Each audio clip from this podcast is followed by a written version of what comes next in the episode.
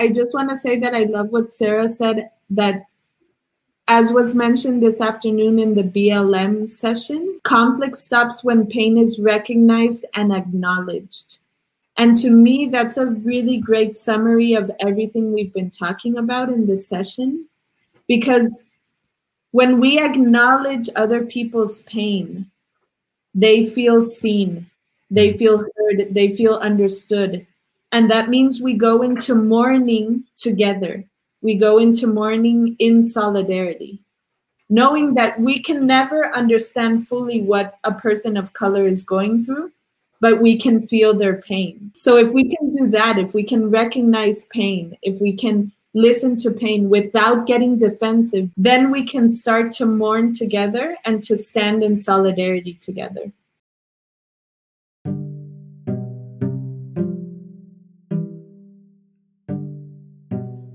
Welcome to the Happy Entrepreneur Podcast. This is a podcast for people who look at business differently. It's for founders, freelancers, change makers, and freedom seekers who want to make money, do good, and be happy. We choose the path of the happy entrepreneur not to get rich, but to express ourselves and serve others in the most authentic way we can. Many of us couldn't find our role by working for others, and so we chose to work for ourselves. We took the more uncertain path, not because we wanted to, but because we needed to. We value learning, play, and friendship, and we have a need to make a meaningful impact in the world. By following the path of the happy entrepreneur, we learn as much about ourselves as we do about business. On this podcast, I have conversations with other happy entrepreneurs from different walks of life, industries, and countries. We talk about the journey and about what we learned about ourselves along the way. For us, entrepreneurship isn't just a way to make money, but a journey of self-discovery and growth. If you're on the same path and are looking for inspiration and connection, then this podcast is for you.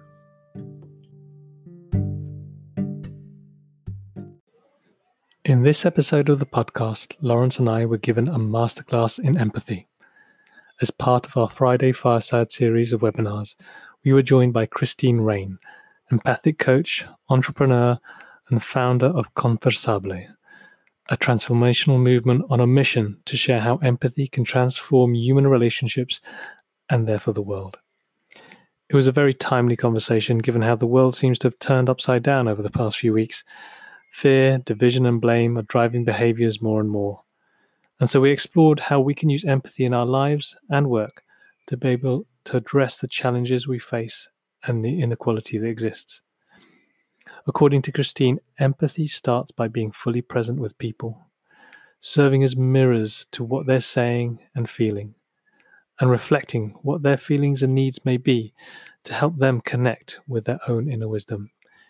It's about helping people move from a head-centered approach to communicating to a more heart-centered one.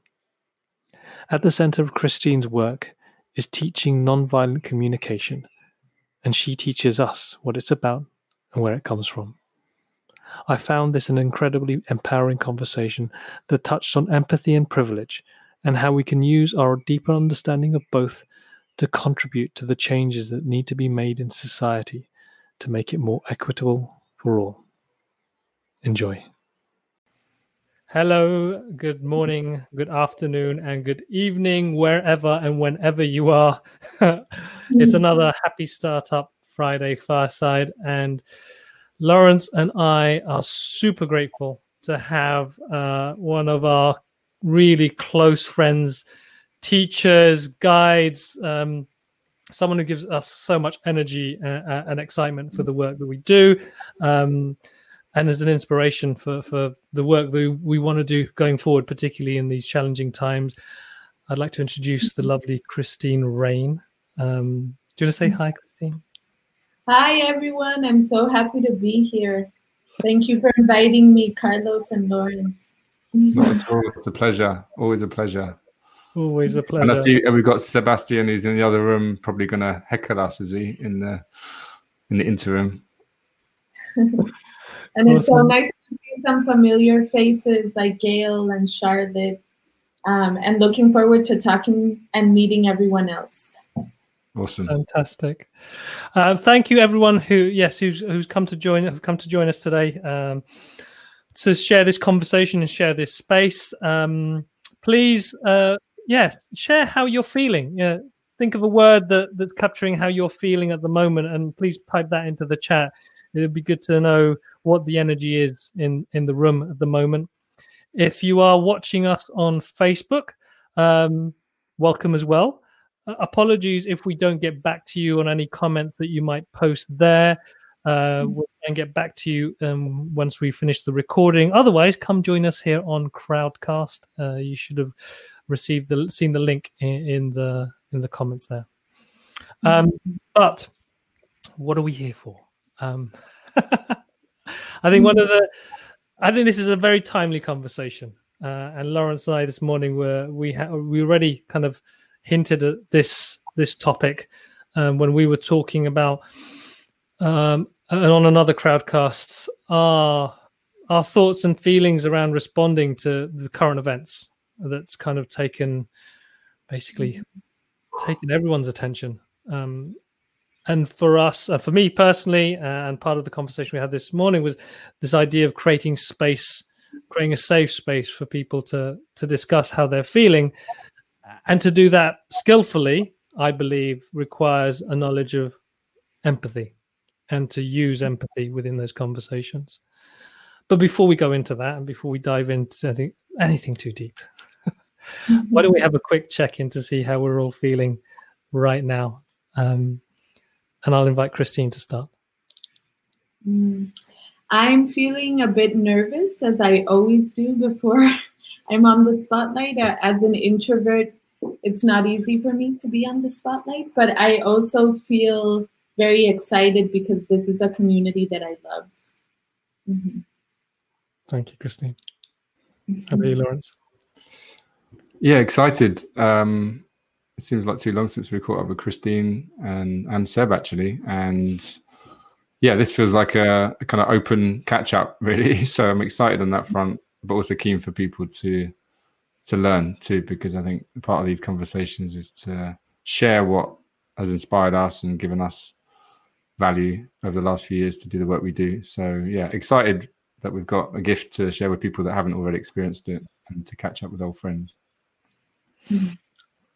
I'm feeling, I've got this warm, grateful feeling in my belly. And I always get that when I talk to you, Christine. And I just feel thankful for this opportunity to be able to connect in this way. It feels too long since we've seen each other. So I'm excited, and I feel like I'm just like settling into a lovely conversation with you. So I'm looking forward to that.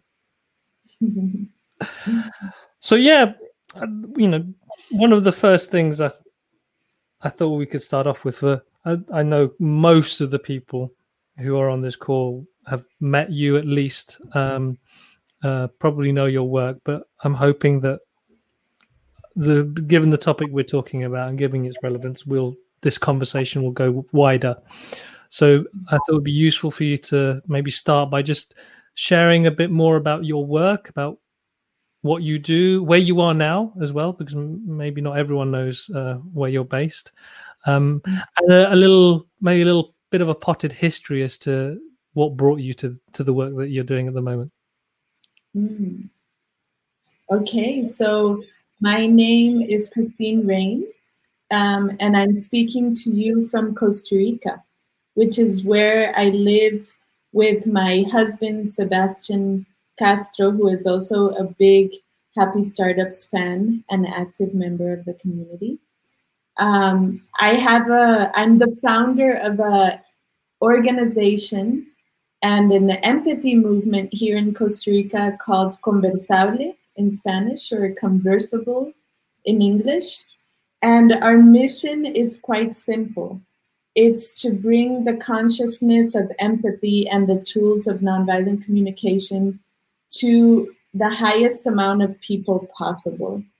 And in Costa Rica, especially because we're a very small country, 5 million people, and we're really one of those countries where you're like 1 degree separation from everyone. It's like a big neighborhood. When my friends from abroad come visit, they're always very impressed if we go out to bars or to restaurants, because there's always someone that you'll run into that you know. But yeah, it's more something that happens in a small country like this. But really, I think the fact that Conversable is based in Costa Rica is important and is relevant, not only because it's a country that has a very strong identity with peace in general. We don't have an army. We've used military funds that would have gone to the military to support education for decades back, right? So it's a very different country than a lot of Latin American countries in that way, and people are very proud about that aspect of our history. But also because of its size and because it's very small, it really does feel like reaching a tipping point of people that understand empathy and understand nonviolent communication and have really integrated it to themselves and to their work feels possible. It feels possible. And just to give you an example, like our current president took a nonviolent communication workshop, right?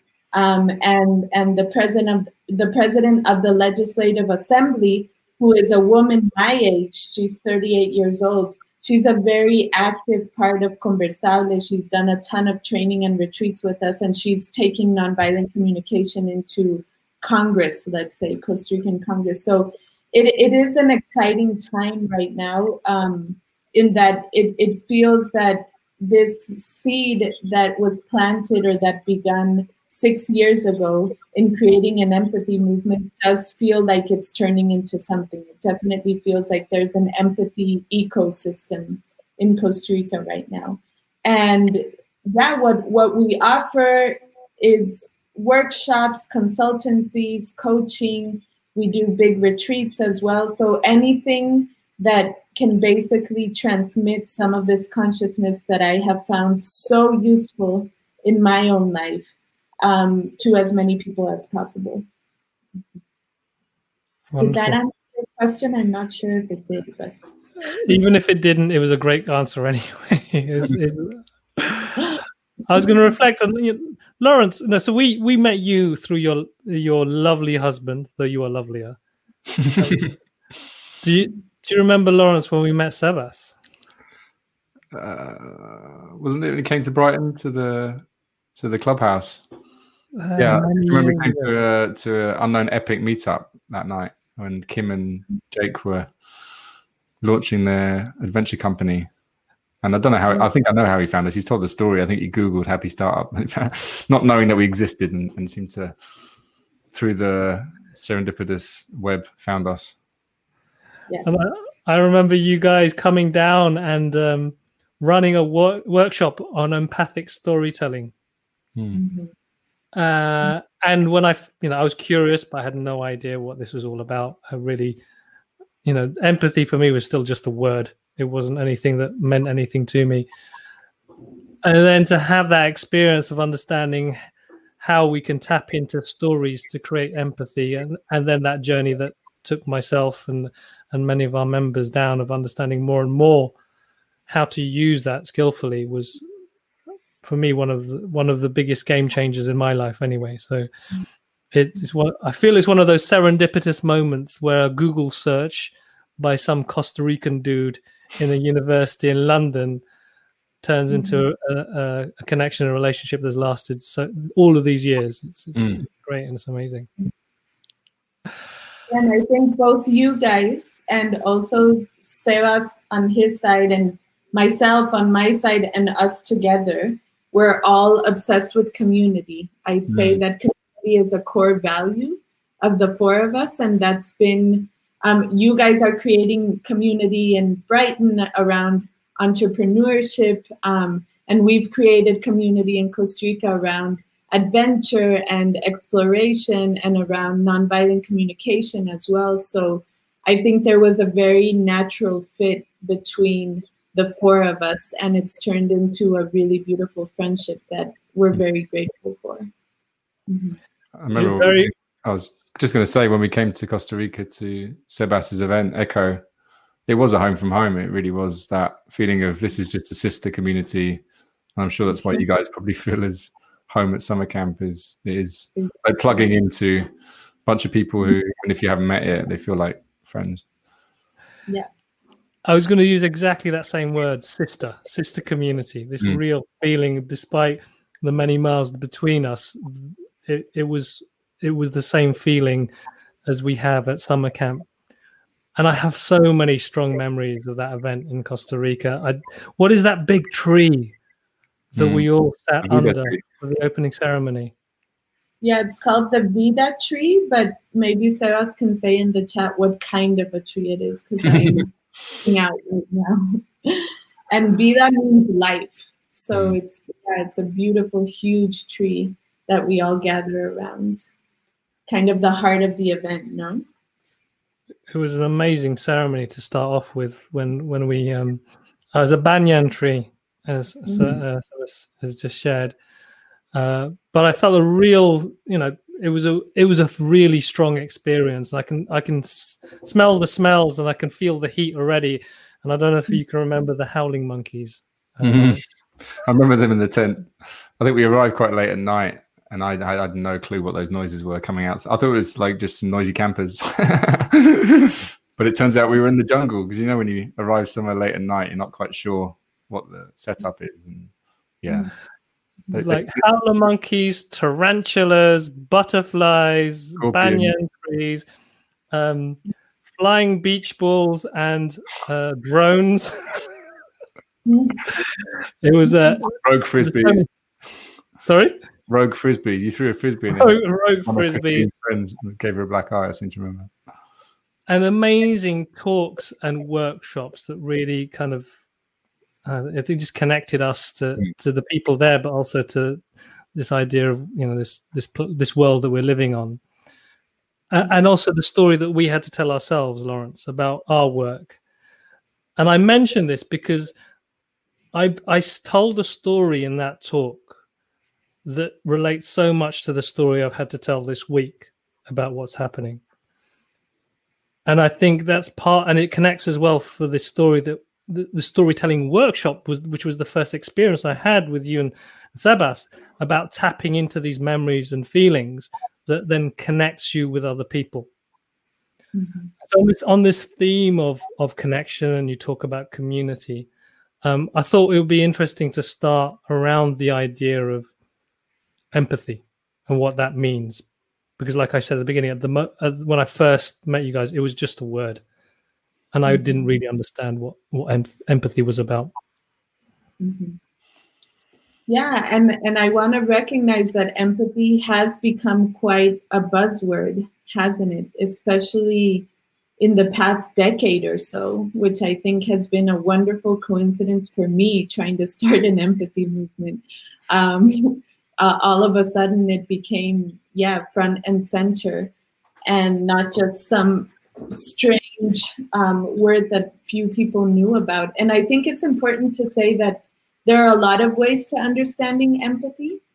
And at least my understanding of empathy, which comes from the nonviolent communication framework that we'll talk about later on, I'm sure, is this notion of a respectful understanding of what another person is going through. As someone said in their questions, I saw that they put exactly that. If we understand empathy as a respectful understanding of what another person is going through. And sometimes it's easier to understand what we mean by this by explaining a little bit what empathy is not, because a lot of times, we do things that we think are empathic behaviors when in fact it's creating disconnection with the other person, which is probably the opposite of the intention that we have in that moment. So oftentimes when someone will share something that is difficult for them, we will, for example, try to draw the lesson from their experience in a way, kind of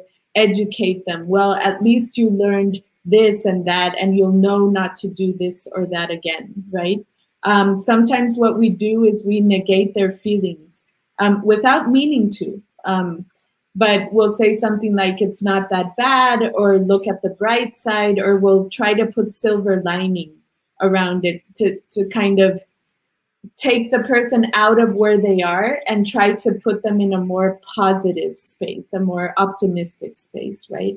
Other things that we do is to start asking a lot of questions just to satisfy our curiosity, or to one-up their own story with one of our stories, saying, oh, that's nothing. You should have seen what happened to me with my boss last week, and then we'll go off on a rant, right? And it's important to say that a lot of times we do these things or we give our opinion of what the person should do, what we think the person should do, without even asking if they want to hear our opinion. And we do these things because we genuinely want to contribute most of the time, right? And we think that we're contributing to that person by giving unsolicited advice, or by trying to get them to see the bright side of things, or trying to draw a lesson from their experience, when in reality, that's creating disconnection, right? If you've ever been on the other side of that, on the receiving end of having shared something that feels very vulnerable and difficult, and receiving any one of those responses, probably you don't feel very accompanied in that moment. You don't feel really heard or understood. And it's because most of the times when we're sharing something that is extremely difficult for us, more than solutions or strategy, what we're looking for is connection. What we're looking for is to feel heard, to really feel heard. Because rarely does the solution make things better, especially in that moment of vulnerable sharing. It could be that later on you want to move into more of a headspace, but in that very tender and soft moment of sharing something that is really vulnerable, what makes things better is feeling company, feeling heard, feeling connection, right? So that's what empathy gives us, is this incredible opportunity to really listen to someone, to really try to understand life from their standpoint, and to walk side by side with them, right? I like this metaphor of walking side by side versus walking in front of them. When we're walking in front of them, it could be like when we're giving them advice, or when we're telling them what they should do. And when we're walking behind them, it could be like we're judging them, you know, we're judging them in the situation. But when we're walking side by side with them, we're just trying to understand and really put ourselves in their shoes. We're feeling with the person. And that's why empathy can be extremely powerful. Hmm.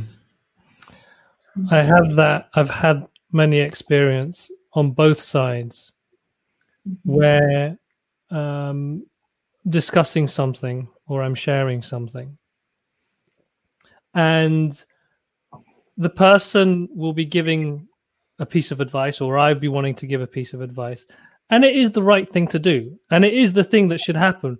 But because I haven't been given space, or the other person hasn't been given space to be seen or heard or felt like I'm in their shoes, it's been rejected. Mm-hmm. And is that really skillful part, I think, of empathy, is that even if you have the right answer, it won't be accepted if it doesn't feel like, or if, for me, I haven't felt like at least where I'm at and how I'm feeling and how difficult it is hasn't been acknowledged. Yeah, one of my teachers says that you can't be in empathy and be right at the same time, right? So you're either trying to be right or you're trying to be empathic, but you can't be both at the same time. And I think oftentimes we fall into this loophole that you're referring to, where, yeah, we understand where the other person is coming from, and we're giving a solution that feels right, but we're not giving space for true empathic connection first. We're jumping into conclusions, we're jumping into what should be done, and it's just not as effective, right? Because we lose that connection. And so what someone is saying here in the chat, I think, is right on. Empathy before honesty. I think that's really important, because saying our truth is extremely important, especially in these times. But if we don't learn how to say our truth with love, in other words, caring, showing care for the person on the receiving end, then it's going to fall on deaf ears. So it doesn't matter how right we are or how correct our answer or strategy is. If it falls on deaf ears, then what's the point, right? Mm. Mm-hmm. When you're talking, I was thinking even beyond that, it can sometimes create conflict, because suddenly you're resisting what I feel someone might be imposing on you as a way forward. Right. Yeah. You were going to say something, Laura, sorry. Oh, no, when Christine was talking, then I was just thinking of social media and people posting, you know, I'm just thinking of how we had a chat earlier about this, like how many people actually can realistically say that they empathize with the person that they're trying to argue with online, and how rare that is for someone to say, I hear you, I'm sitting with you or walking with you. It feels generally people trying to prove that they're right.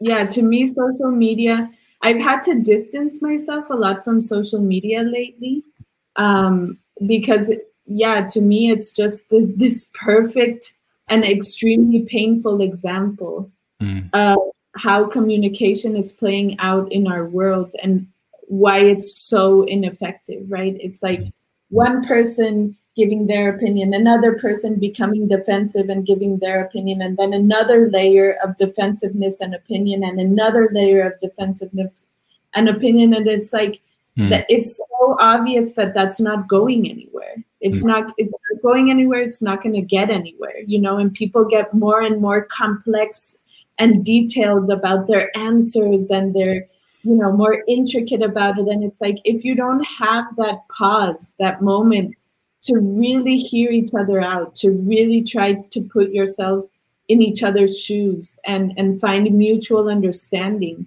then it doesn't matter how well you argument your point. It's just, yeah, it's not going to go through. It's very sad how that happens. And it's not real life, really. It's not how people interact in the real world, not often anyway. Yeah. I found this, even in our work at the Happy Startup School, in terms of coaching or just helping, you know, entrepreneurs or even early stage entrepreneurs trying to move forward with an idea, is that you could tell people all the right things to do in order to move forward, but inevitably or very often I see some resistance, or I've experienced in the past resistance to that advice, or resistance to doing something. And I've seen it so much, such a different shift when you're able to reflect and clearly state in your own words what they want or what they're going through or what's happening. And suddenly that shifts completely the energy of, okay, going from a defensive mode to then a receptive mode of, okay, what do I do now? Yeah. I don't know if you found that, Laurence, in terms of the conversations with people. And well, I think Christine said at the beginning is being heard.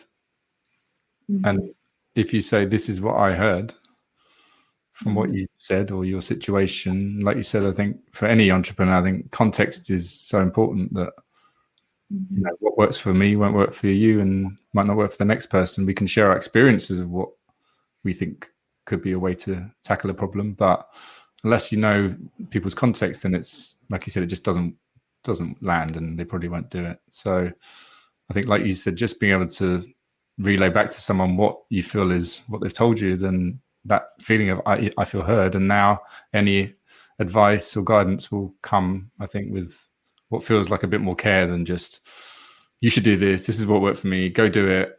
If you don't do it, you're an idiot. And where we see this at some of the events we run, you know, we're having to, you know, guide people skillfully in trying to be that person, so when they're giving advice to others, that it doesn't come from a place of the shoulds almost. Mm-hmm. Yeah, and I'm glad you mentioned that, because I think I talked quite a bit about what empathy is not, and perhaps not as much what empathy is or what empathy can look like. And I'd say that there's many ways in which we can incarnate empathic presence. But maybe to name a few of the basic ones is, first of all, just truly listening to someone with all our presence, right? That sounds so simple, but being honest with ourselves, how often does that happen on a day-to-day basis, even with our families or with our friends, that we're really giving someone our undivided attention and complete, everything else disappears and we're completely present for the other person. So just seeing our presence as a gift that we can give to another is a very powerful way of showing empathy towards another person. And then another way is what you were saying, Laurence, kind of reformulating in our own words what we heard the person say. So after we listen actively, we can say, what I heard you say is this or that, which both of you have been really good in different moments of giving me that kind of empathy. Actually, I've received it from both of you. So just saying in our own words what we heard the other person say, it just causes such a relief for the person. Like, yes, that's exactly what I said, or that's what I meant, right? And just being careful that when we are reformulating, we're not putting our judgment or our opinion into that reformulation, right? We're just serving as a mirror for the other person. And I'd say a third way of giving empathy, which is a bit more complex, is reflecting feelings and needs, right? So when the person, and that's what we call an empathic reflection in the nonviolent communication world. So when the after the person shares something with me, I can try to guess what feelings are present and what needs have been impacted in that situation. And what that does is that it allows for the person to kind of connect with their own inner wisdom about what they would like to do in a given situation, right? Because you're giving them back the information that they've said, but in a language that is more universal and that helps us move from the head to the heart, right? Because oftentimes when we're sharing something difficult, it comes from our head, our judgment, and moving to feelings and needs allows us to make that transition into our heart and to come in touch with a different kind of wisdom, a heart kind of wisdom, right? So that's a very valuable way in which we can give empathy, as well as reflecting feelings and needs. Mm. So I feel we've shifted now into this more empowered way of looking at empathy, and how this understanding of it can enhance connection, and also help us contribute in a more powerful way to people's lives. Mm-hmm. And I sense that, some of the stuff that you're talking about is part of the toolkit of the nonviolent communication skills that you've acquired over these many years. Maybe you could share a bit more about nonviolent communication for anyone who's never heard of it before or doesn't know how it works. Yeah, sure. Nonviolent communication was created in the late 60s by a humanistic psychologist called Marshall Rosenberg in the United States. And a lot of people ask me, once they learn more about nonviolent communication and realize that more than anything, it's about self-awareness and self-knowledge. The tools that nonviolent communication gives us helps us foster a lot of self-awareness. At least for me, that's been the most important gift of all, is just to get to know myself better, because when that happens, I develop in a very natural way my capacity to better understand other people as well. So it kind of has this domino effect of bringing more harmony and understanding into all of my relationships, but starting with myself. right? And a lot of people ask me, going back to that, why nonviolent communication? It sounds like something you would want to use if you're yelling with another person or you're throwing chairs at each other or something like that, right? And the reason it's called nonviolent communication is because Marshall, in a very deliberate way, wanted it to be the language of the nonviolence movement. So recognizing that there was already all this work that had been done by people like Gandhi or Martin Luther King around the topic of nonviolence and incarnating peace and compassion and bringing those qualities into the world, he kind of came up with a language that we can use that facilitates that. And that's why he pinned it, let's say, nonviolent communication, so that it fit into the broader nonviolence movement. Mm-hmm. And now it feels more relevant than ever, as you said at the beginning, that this is when it needs to bear fruit, to deal with the kind of situations we find ourselves in. To give people maybe an understanding of how it works, are you able to give a brief breakdown of some of the principles around it? Yeah, so some of the principles, and I'll try to be very brief because I know quite a lot of people on this call already know about NBC, but hopefully this will be useful as a refresher to you as well. And I'd say that really nonviolent communication is a language that allows us to come in touch with empathy with ourselves and to bring empathy to our relationships to other people. So it's kind of a language of empathy, let's say. And it gives us specific tools that assist us to move from a paradigm of control to a paradigm of connection, right? So you were talking before about how conflicts arise. And conflicts arise because we have different ideas or different strategies on how to meet needs, right? And conflicts arise because we have certain attachments to an outcome or to a particular result. So when we use nonviolent communication, or when we incarnate this consciousness, because more than tools or methodology, it's really about a consciousness. We are prioritizing connection over control. And that's a choice, right? So I'm not saying that this is the right way to do things or the correct way to do things. It's just a very empowering set of tools if what we want is to achieve more connection and we're willing to let go of some of the control in order to do that, right? So in order to achieve that connection, Marshall talks about 4 components, and each of those components facilitate that goal of connection and have like a shadow component, let's say. So the first one is observations, our capacity to make neutral observations of what happened in a particular situation, taking out our judgment, our opinion, our interpretation, so that we can create like a common ground from which to have a dialogue or a conversation. The shadow of observations, I would say, are judgments, right? So imagine any kind of scenario or situation where you have an emotional charge with someone about something.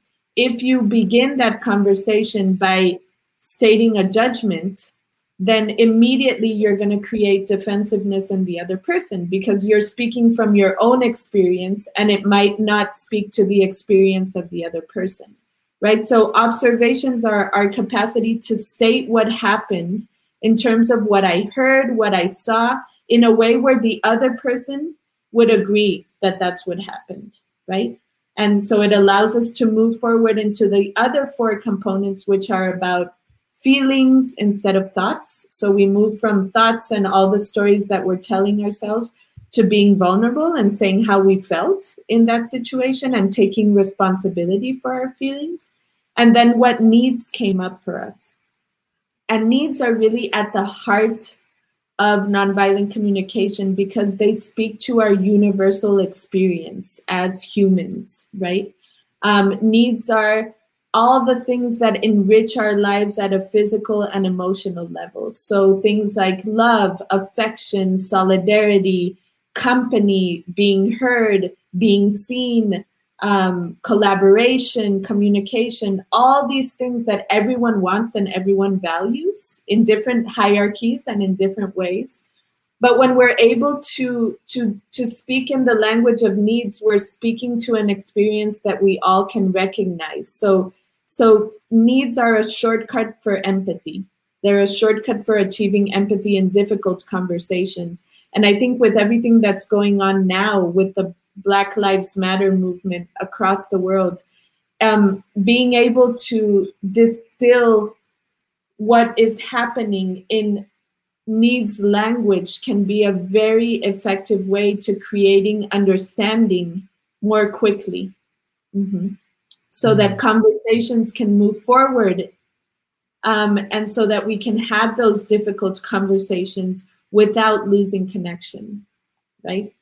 And then the final component is the request. So once you have clarity on your needs, you want to be able to make a request in the form of a question that kind of invites the other person to enrich your life by stating what your needs are in that moment, right? So, you know, would you be willing to ask me if I want to see a difficult video before you send it to me via WhatsApp?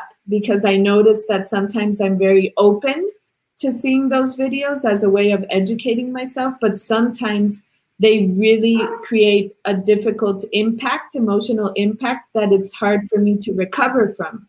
So if I get a heads up, it would be really useful for me to be able to make that choice, right? So that's an example of a request where I'm stating my needs very clearly instead of telling someone like, I'm sick and tired of you sending me videos that, you know, make me start the day like, and then it takes me like 3 hours to get centered again. And like, I feel like it's so disrespectful. You see the difference?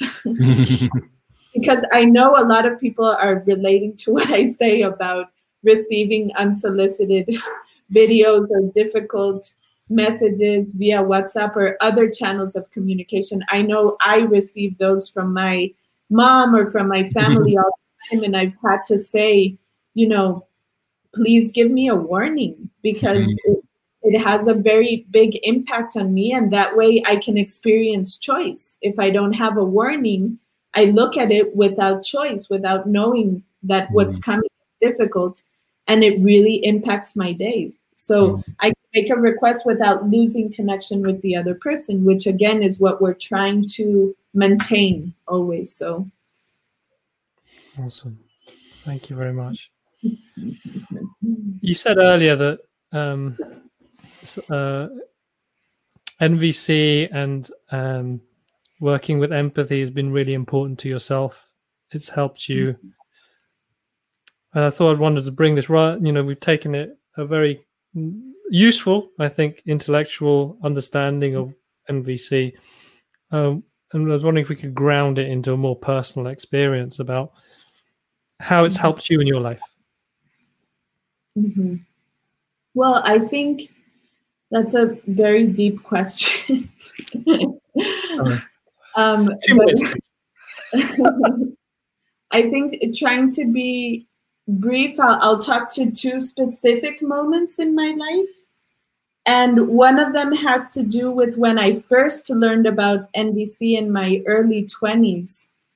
I just had this aha moment of kind of feeling like if I had been taught these tools as a child and especially as a teenager, I would have had such a different experience as an adolescent. Because as an adolescent, I was very involved in my emotional world. I had a very, very intense relationship with my internal world and my emotional world, and I didn't know how to make sense of that. I was also extremely sensitive and Now I know empathic. So I would, you know, I loved connecting with other people one-on-one, but I would really carry their problems as if they were my own. And I think these tools have given me like such a useful understanding of how I can name my emotions and my needs to feel empowered by them instead of feeling drowned by them.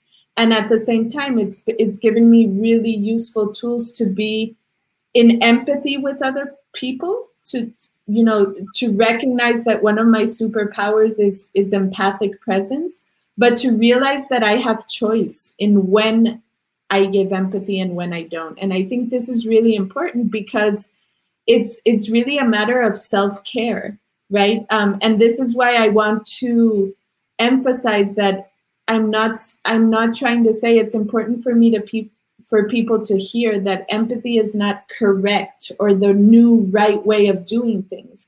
It's a choice. Empathy is really a choice. And sometimes we need to realize that we're not in a space to give empathy to other people because we're feeling very depleted ourselves, right? So if we do try to give empathy in those moments, we'll end up resenting that person because we'll feel so depleted after that conversation, you know? So just that awareness of knowing that empathy is a choice and that if I can establish certain boundaries to kind of care for myself, when I do choose to show up with empathy, I can be so much more effective at it, because it's coming from a place of real choice and empowerment. And I'm also able to trust that the other person is going through whatever they need to go through to learn whatever it is that they're learning in this moment of their life. So I don't need to carry their burden on my shoulders. I can be, you know, this empathic guide or facilitator. I can reflect feelings and needs in a way where they connect with themselves, but it's not like Christine has to take the problem home and think about how to solve it, you know? So that was a really important moment for me of just feeling like I could be, I could become much more empowered by my sensitivity and by these qualities that felt like a disadvantage at one point and now feel like superpowers. And I think NVC has been really useful for that.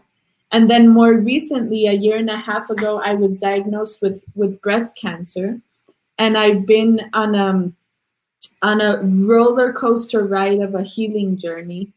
And to me, nonviolent communication has just, I mean, I've gained so much renewed kind of respect for it, for what it has to offer, because it's really been my compass in how I make decisions every step of the way, right? So NVC consciousness for me is a way to really be in touch with myself, with what I value most, and to make decisions that are aligned with that, instead of living my life kind of in automatic pilot mode, ending up in situations and with a life that I don't enjoy or where I can't recognize how did I get here.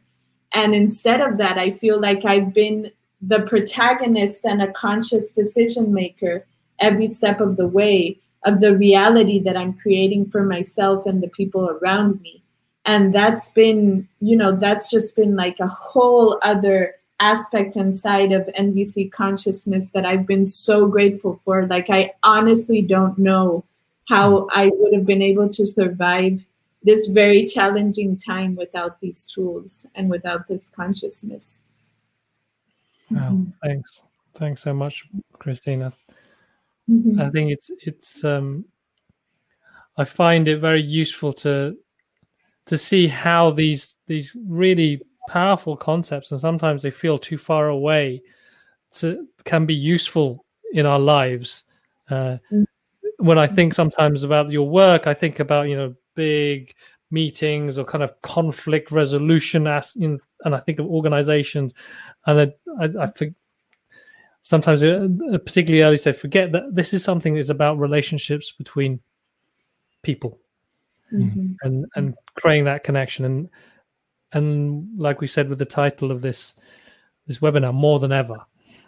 Mm-hmm. We're needing to find a way to create connection. Mm-hmm. Mm-hmm. Any thoughts, Laurence? Is there anything you wanted to share?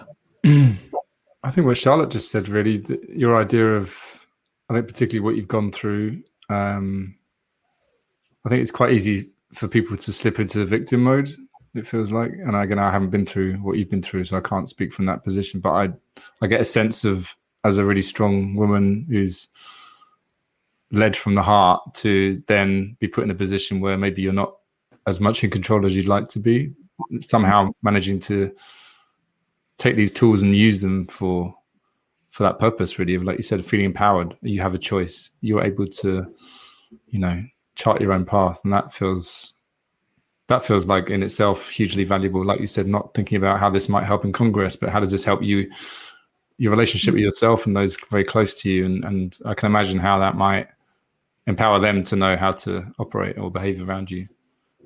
Yeah. Yeah. And I do want to clarify, though, because I don't want to make it sound super romantic or like a magic wand.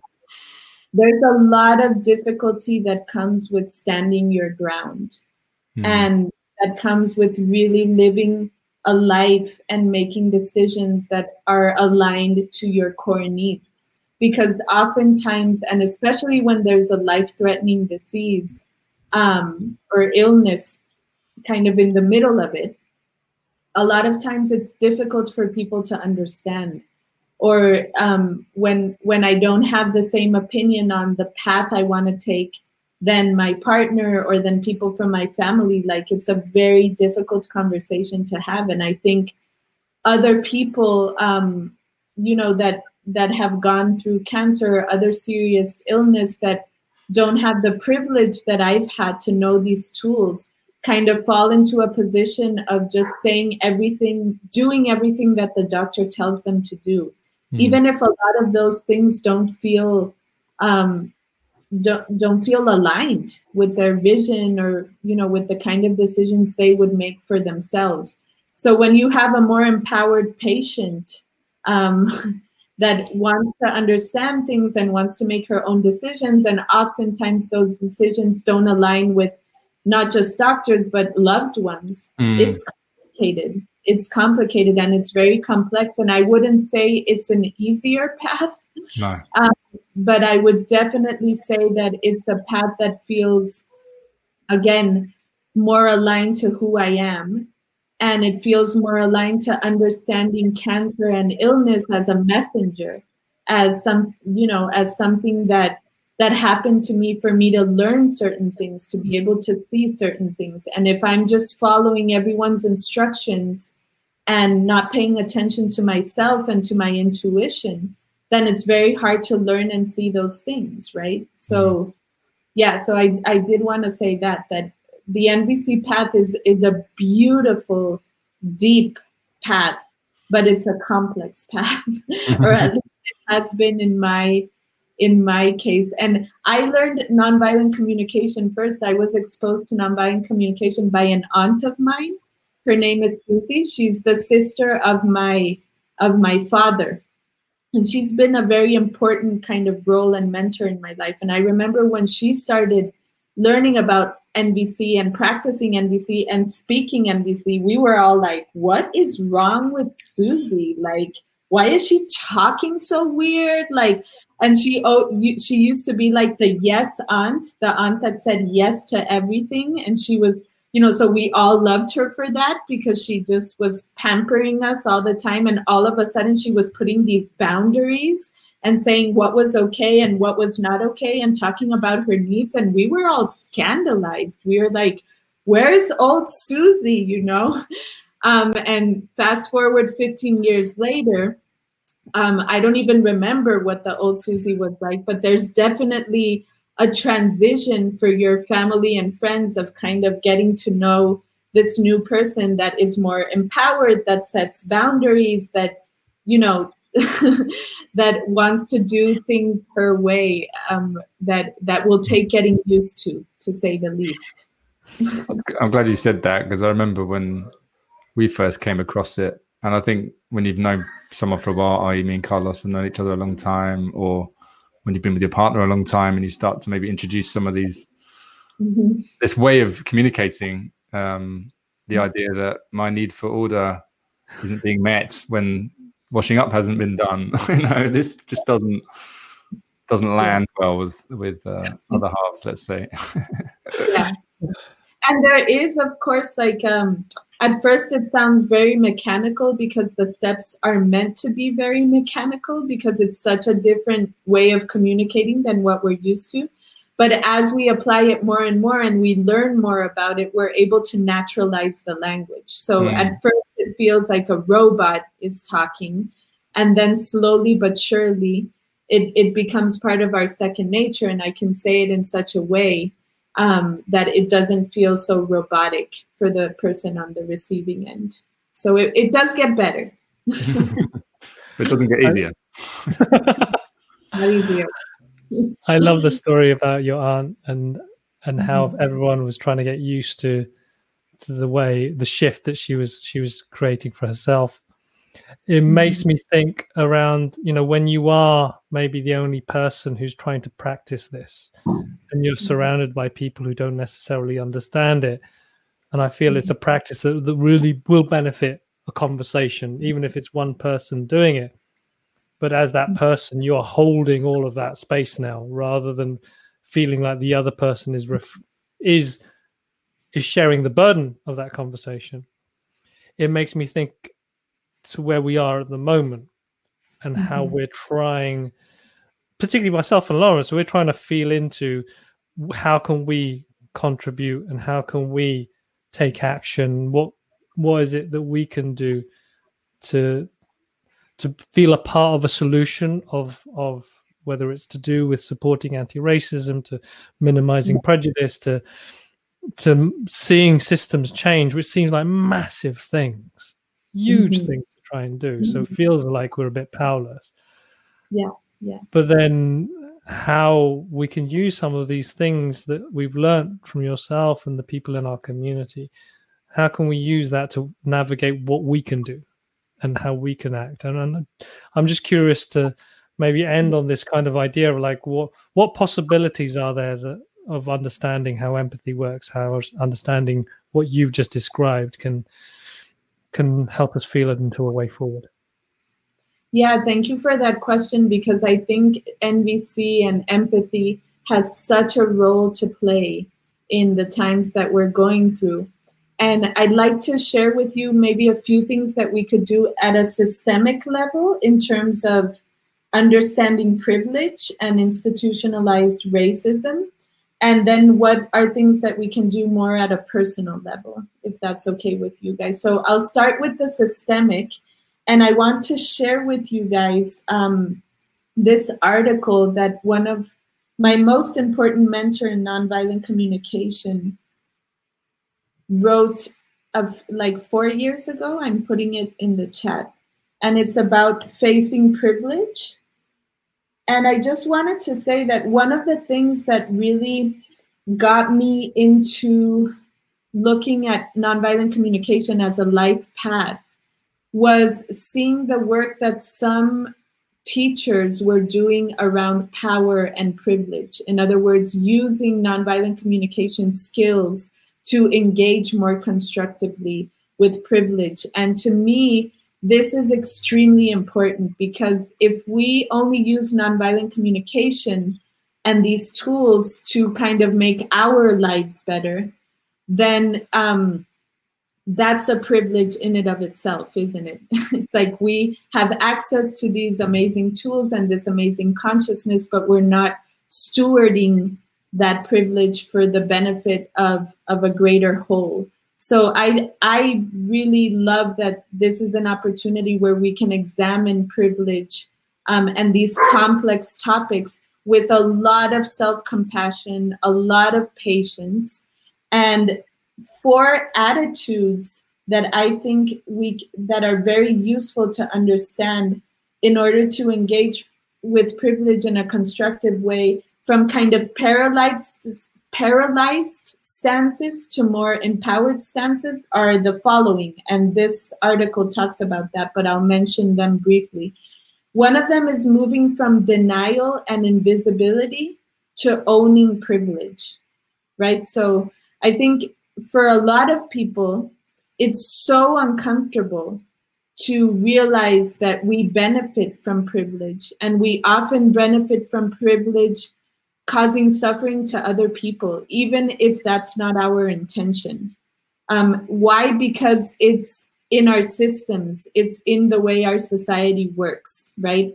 Some people are protected by our systems, and some people are unprotected by our systems. And there's this discourse that everyone has equal opportunity, but in the practice, it doesn't turn out that way, right? So I think accepting that privilege exists and owning up to it is the first really important step towards becoming more empowered in this topic.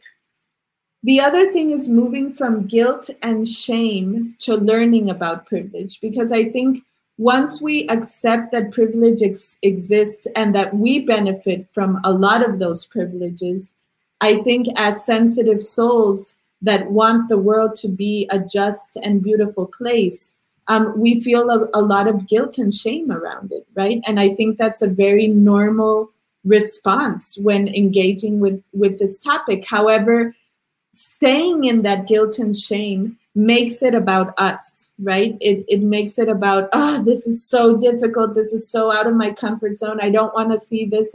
I don't even know how to engage with this. So instead of that, we can become more empowered by learning about privilege, right? There's all these amazing resources that now are coming out and are becoming so visible. And just start with one, little by little, right? There's amazing books about white privilege and other topics that can just begin to shed light and educate us on this important topic.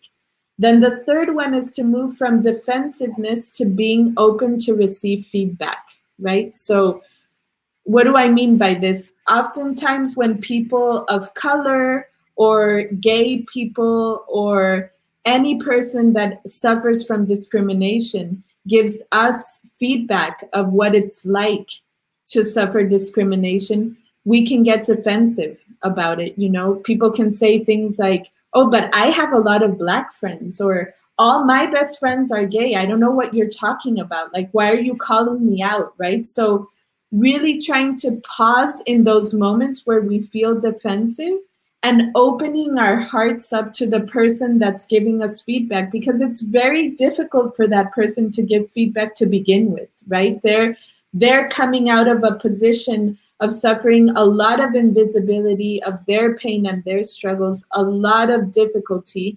And for them to actually have the courage to express, you know, I feel uncomfortable when you say this, or when you said that, it made me feel this way. Let's try to stay with that person and not make it about us by becoming defensive and really hearing what they have to say, really getting familiar with their experience, okay? And then the fourth thing is moving from entitlement to stewarding our privilege and resources to the benefit of all, okay? So I think that one of the most powerful things that we can do once we accept our privileges, once we own them, once we learn about them, is to try to be creative of what are ways in which I can use the resources that I have to kind of care for the whole, you know, be a steward. And I think this call is an example of that, right? So you guys are saying, what's going on in the world that's so confusing. I don't even know where to begin or how to act or what to say, because I want to say the right thing. I want to do the right thing. I'm not even sure what that is. But I have this platform. I have this community. I know certain people that are working on this topic. So you invite me to come over and to talk a little bit about privilege and NVC and how we can infuse kind of this path of understanding with empathy, which I think is so important. If we don't do this with empathy, it's just going to turn into a war of confrontation. No, we're not going to go anywhere with it if we don't infuse everything that's going on with empathy. So I think just this space that you've created is an example of how you can steward your resources and privilege to create more understanding, hopefully, for other people. So that's what I mean by this last thing of stewarding privilege and resources for benefit of the whole. I hope that makes sense. That makes a lot of, that's amazing. Has sort of like crystallized so much. I mean, you know, it's really helped me understand what this journey is, because even the conversation of the topic of privilege, and I think the first thing that springs to mind, everyone says, is white privilege. I feel privilege. I have privilege, and acknowledging that that's also something that I can work with, not to be guilty about, is something I think that's what I'm looking for, and that's what I'm hoping these conversations will help with, is just to empower people rather than feel like they're paralyzed or disabled from doing anything because they're part of the problem, in inverted commas. Right. Yeah. And I think if this resonated with people, just checking out the article, the link of the article that I put in the chat will be extremely useful to kind of, yeah, engaging with privilege in a way where we don't feel just stagnated, you know, where we feel instead empowered. And yeah, so I think the roadmap that Miki Kashtan provides is extremely useful for that.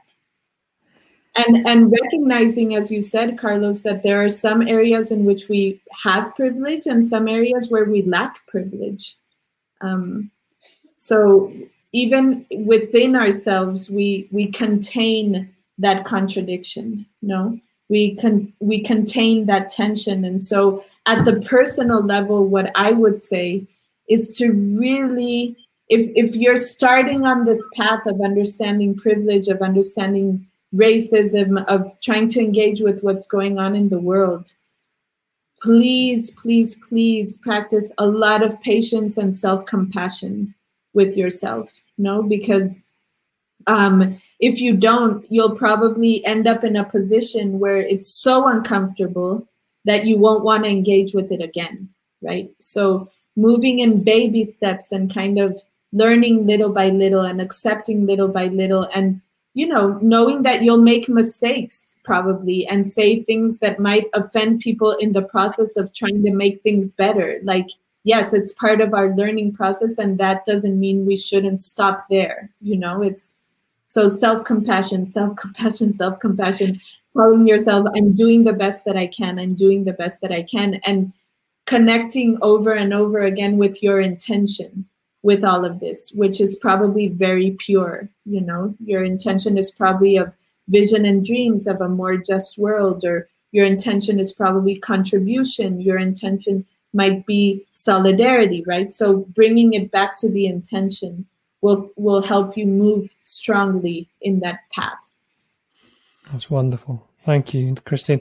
I'm conscious that we've gone over a bit over time, but I also want to try and acknowledge a couple of questions before we leave. Are you okay to continue for a little bit, Christine? Yes, yes. Thank you. The top question is from Seb, so I'm going to skip that first because that'll be favoritism. Let's see, where can we sit? So let's see, it was Catalina here. We've got, I'm struggling with observing that some dear people have hardened their heart and my intention is not heard at all anymore. Is there a way to use NVC and temporary non-action to soften those who are at odds with each other? I don't know if that... Have hardened themselves in terms of what? In what context?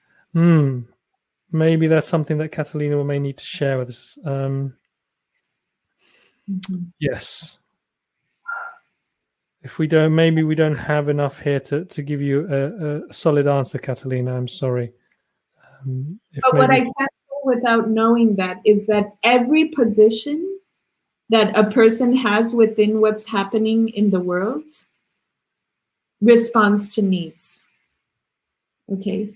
So there are underlying needs behind every position. So if a position is to not do anything with regards to everything that's happening or to harden your heart, what do you think are the needs behind those people that are underlying that inaction, let's say? Probably safety, emotional safety, right?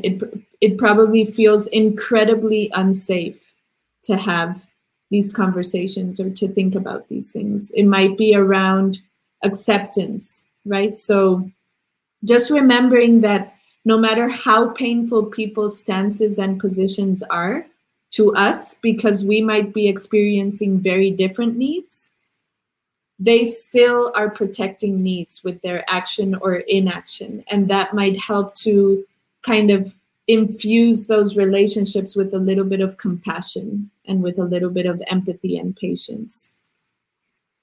Awesome. We have a question here from Tony, the empathy guy. So I hope he knows a thing or two of what we're talking about. But he says, some of my friends, teammates, and fraternity brothers hear the term nonviolent communication as an indictment of their character, implying they are violent. What do you think of the term nonviolence for communication? Well, I think that, yeah, that's a common response, especially people who painfully perhaps perceive themselves as aggressive. They get very defensive with the term nonviolent communication. So what I do when I pitch nonviolent communication services and products to, for example, government groups or companies, which tend to get more defensive with that term, I call it empathic communication, right? So that's just a way to remove any initial barrier that could cause defensiveness. I think Tony, the empathy guy, would like that. It seems on brand. Seems less judgment than nonviolent communication, if he's implied that they might be wrong. I love what Sarah, I just want to say that I love what Sarah said, that as was mentioned this afternoon in the BLM session, Black Lives Matter, conflict stops when pain is recognized and acknowledged. And to me, that's a really great summary of everything we've been talking about in this session, because when we acknowledge other people's pain, they feel seen, they feel heard, they feel understood. And that means we go into mourning together. We go into mourning in solidarity, knowing that we can never understand fully what a person of color is going through, but we can feel their pain, you know, and we can stand right by them. So if we can do that, if we can recognize pain, if we can listen to pain without getting defensive, but this and this and this, but that and that and that, but da da da da da, then we can start to mourn together and to stand in solidarity together. So I love this, this point that she makes. Amen. I think Chris Keasley mentioned it a few weeks ago in a webinar we did with her about the song Abide With Me, the idea that apparently abide means to sit with, sit with someone in their pain. Feels like a real nice alignment there. Yeah, absolutely. Absolutely. Well, thank you very much, Christine. This, I feel full. Full of energy, potential, and also knowledge, and also full of things to now go and read, research. Never stop learning. Never stop learning, as Sarah said in the comment. Lots to research and investigate. Yeah, and it's come. I mean, this is a bit of serendipity. It's come at this time for us. I think is we're on this journey of discovery and curiosity, and this feels like a lovely stepping stone towards something we don't know, but something better. Awesome. Well, thank you so much for having me and for listening to me. I feel like I talked a lot. Oh no, you were in your flow. I could listen for hours. I'm sure other people would agree. And yeah, thanks to Sebastian for getting the tech set up and probing questions. I found it immensely valuable. Accompanied us as well. Yeah, absolutely. Everyone given their time, and again, good to see some familiar faces there. Exactly. Well, thank you everyone for joining us and spending this time. We have we're doing these every single Friday. I think next week we might be taking a little bit of a twisty turn from this, but I'm going to be talking to, I think we're talking to Alan Wick. I need to double check. Sally Ann next week. Oh, Sally Ann, of course. That's because next week we're going to be doing the Day of Nothing. And so next week we're doing the power of pause. And that, now that saying that already, that feels a place that we need to consider as well when we're rushing forward to find solutions and answers as well, in terms of how that can help all of us, I think, do something more productive with the situation we have at hand. So I hope to see you next Friday. Christine and Seb are contributing to the book. We should mention that as well. This work of art that seems to be coming to life as we speak. So yeah, sign up for the Day of Nothing, and you'll get. I think Christine's written a chapter on creating space for empathy, because I think a lot of this stuff, like you said, if you're in doing mode, maybe it's not the best place to feel that pain of other people. So yeah, look out for that. Yeah. Goodbye, everyone. Have a good rest of the day. Take care. Take care. See you soon, everyone.